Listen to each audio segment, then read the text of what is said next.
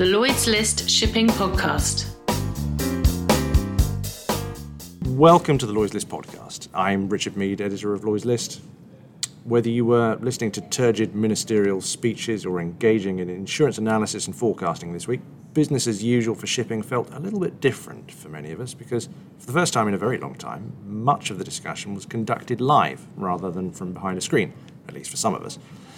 London International Shipping Week and IUMI, the annual marine insurance get together, have offered some interesting headlines from the various debates and conferences, but the content was almost secondary to the rather startling fact that people were actually having the discussions up close and personal in London.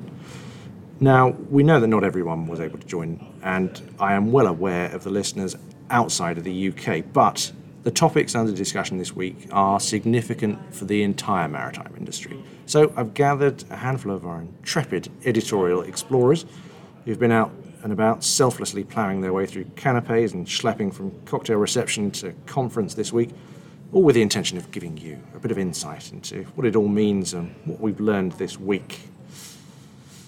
I'm joined in the room by our reporter, Declan Bush. Hello. Hello, Richard. And our chief correspondent, Richard Clayton. Hello, Richard.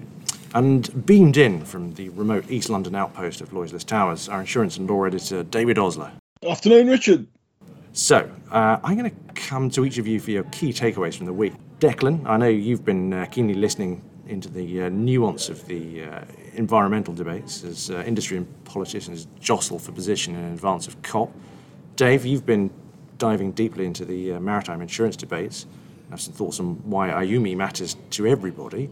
But I'll start with you, Richard, and ask you for your views on the, the general vibe from this week as everybody started getting back into rooms together and getting up close and personal. How do you think it's gone?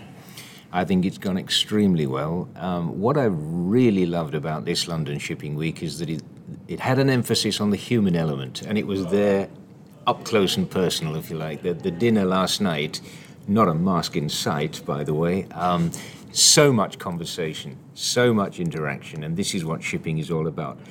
I want to bring three points to you, not necessarily down that road, but th- three points that jumped out that I think have much wider um, consequences. And the first one is on Tuesday morning at the UK Chamber of Shipping, uh, one of the very senior uh, civil servants, Andrew Mitchell, was talking on Brexit, uh, creating an immediate expectation of change. And I think this is something we as an industry um, fail to understand. Everything has to be done now. Decarbonisation has to be done now. Digitalisation has to be done now. And it's this understanding the expectation of change all the way through everything that we do. Um, there was a, a, very good quote uh, in something that I went to about in Singapore, they were looking to um, employ drones to take 3D printed parts from the shore to the ship. And two years ago, I was talking about this, and apparently they've tried again and again and again, but it rain stopped it, or the ship was too far away, or it was too choppy, or whatever, and they've had to go to, back to Plan B, which is using the boat. Mm. Um, but this expectation that it's going to happen now has been with us all the way through the industry. The second uh, thing that jumped out at me was the idea that not only seafarers, but also people working ashore, should take responsibility for their own careers.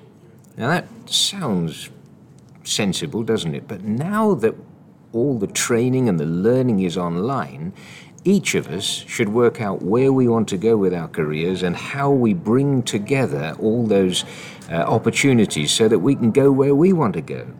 Um, the third one is about trusting your senses. I went to a book launch, and this is uh, aircraft pilots. They've done a lot of work on safety and the things that go wrong and how can we train against those and, and then using that expertise and bringing it back onto the bridge. And one of the guys there was saying, when you go onto the bridge, when you go into your companies, use your eyes, use your ears, but use all of your senses. What's, what feels wrong? What's wrong? And it's experience that really it matters here. You know, you're not going to get that experience when you've only been there a day or two. So don't overlook the importance of um, doing things immediately. It's not going to happen immediately. Don't overlook taking responsibility for your own career. And thirdly, don't overlook um, the importance of using your senses. It's interesting. You probably wouldn't have got to most of those conversations if we had been doing this via scheduled Zoom chats. And that's, I think, the interesting thing for me this week is the, is the conversations you didn't expect to be having that have been coming up. And I think that's important. Absolutely. Um, less lucky for you, Dave, because uh, you have been um, valiantly um, pursuing the uh, insurance uh, future market via uh, the, your laptop because unfortunately IUMI for, for yet another year has been a virtual conference. H- how did the experience sit with you? What's, what's the key takeaways from IUMI this year? Well, that's right, Richard. Well, you and the rest of the team were out swaggering from party to party and drowning all the wine. Um, I was getting up early every morning in order to log on to Zoom calls. So, yeah, it, um, something of a different experience for the last two weeks for me. But that said, um, looks like the marine insurance sector is in pretty good shape. Um, aggregate premiums up by about 6% in 2020 from 28.3 billion to 30 billion. Technically increases in all four classes, but the rise in P&I calls was just 0.0 0.04. So, yeah, zero in effect, I guess. But yeah, nothing went down. It's interesting. I mean, in terms of the discussion, do you think there is, um, you know, optimism in the market? I think one of the most startling headlines I saw coming from you this week was the fact that, you know, the well-documented decline of Lloyd's in the marine sector has finally become a sort of tangible reality that everyone's taken notice of because China has has roundly come up into second place, well above Lloyd's these days. I mean, is this the decline of Lloyd's that we've been predicting for so long? Do you think? It's the decline of Lloyd's. It's also the rise of marine insurance with Chinese characteristics. Um, inevitable, I was told by insurance insiders, given that a greater part of the world fleet is now Asian owned and they're going to be turning to Chinese underwriters. But I, I think the marker of the optimism is that whereas we've seen over 30 underwriting entities depart from the marine sector since the Lloyd's D- Decile 10 crackdown four years back, there are reports of uh, three or four coming back into the market in the last couple of years. So, yeah, I guess follow the money, right? If people are coming back in, um, they obviously think there's a profit to be made. Interesting. And going back to the uh, London Shipping Week, Declan, you've been uh, crossing paths with me uh, sort of on and off this week. You've been in and out the environmental debates, as have I. Um, what, what do you think is the, the, the key takeaway from where we stand at the moment? Bear in mind, we're having these discussions in the context of a forthcoming COP discussion, and that's the big climate change summit. Post Paris, we uh, as a society have committed to uh, ever tightening the uh, climate change measures, and COP really is the big waypoint for us. Not a shipping specific discussion, but it is going to colour a lot of the discussions that we have from here on. So it's big and it's important. Well, it's a. It seems to be a case of the more things change, the more they stay the same. We've got mounting pressure from COP, from the MEPC coming up, from any any number of, of high profile discussions.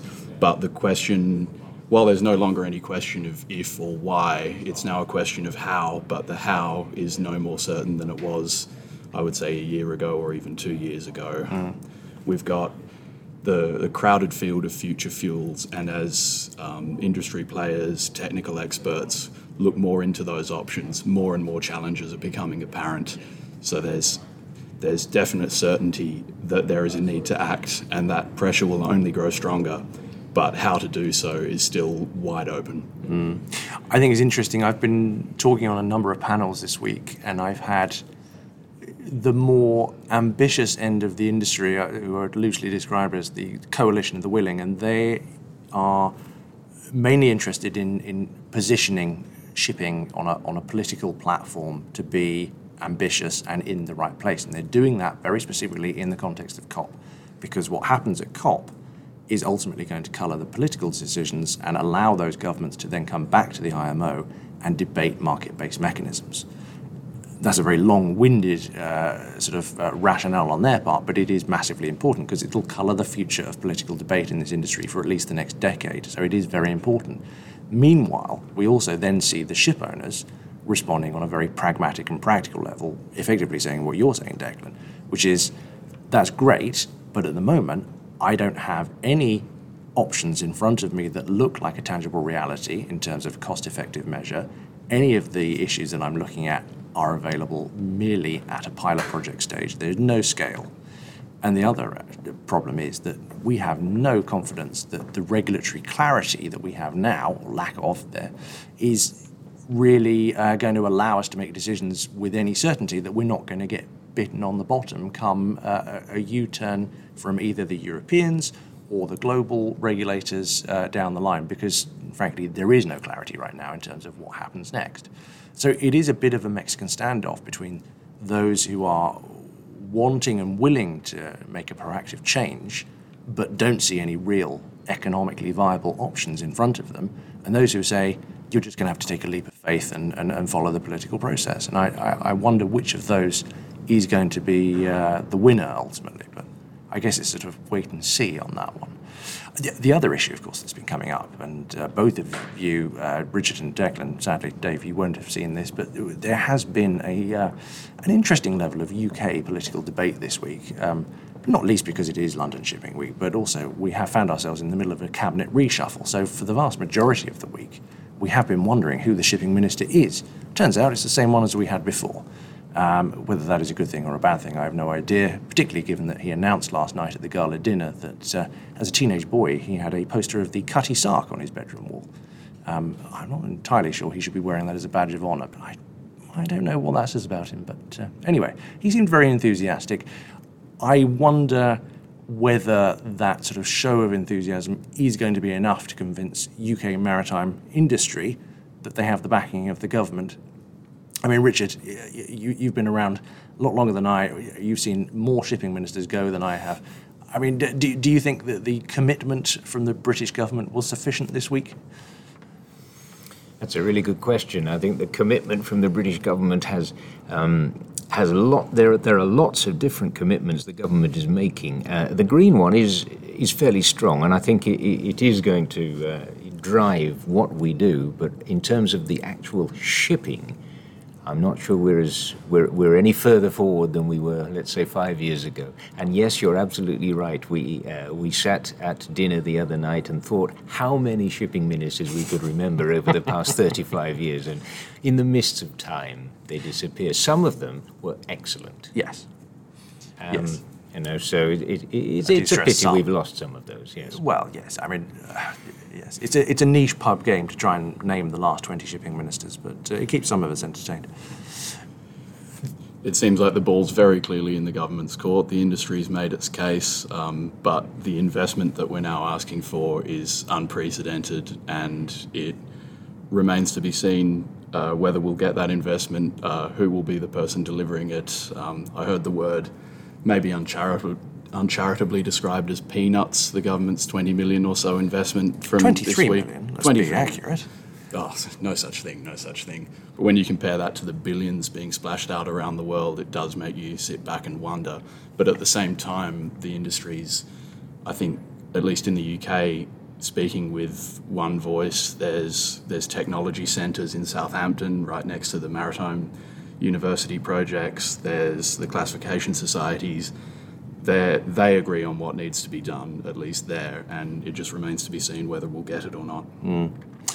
Yes, we will wait and see. Uh, but it has been an interesting week. Um, for anybody who uh, wants to hear a recording of the shipping minister's now infamous speech, I have one. It's uh, available at very reasonable rates if anyone wants to listen back. Uh, but for now, uh, for another London Shipping Week, another IUMI, um, we will leave it there uh, and we will come back and follow up many of the conversations we've had this week uh, with analysis on lloydslist.com. So keep your eyes peeled for uh, information intelligence over the coming weeks related to these conversations. But for now, thank you for listening to the Lloyd's podcast.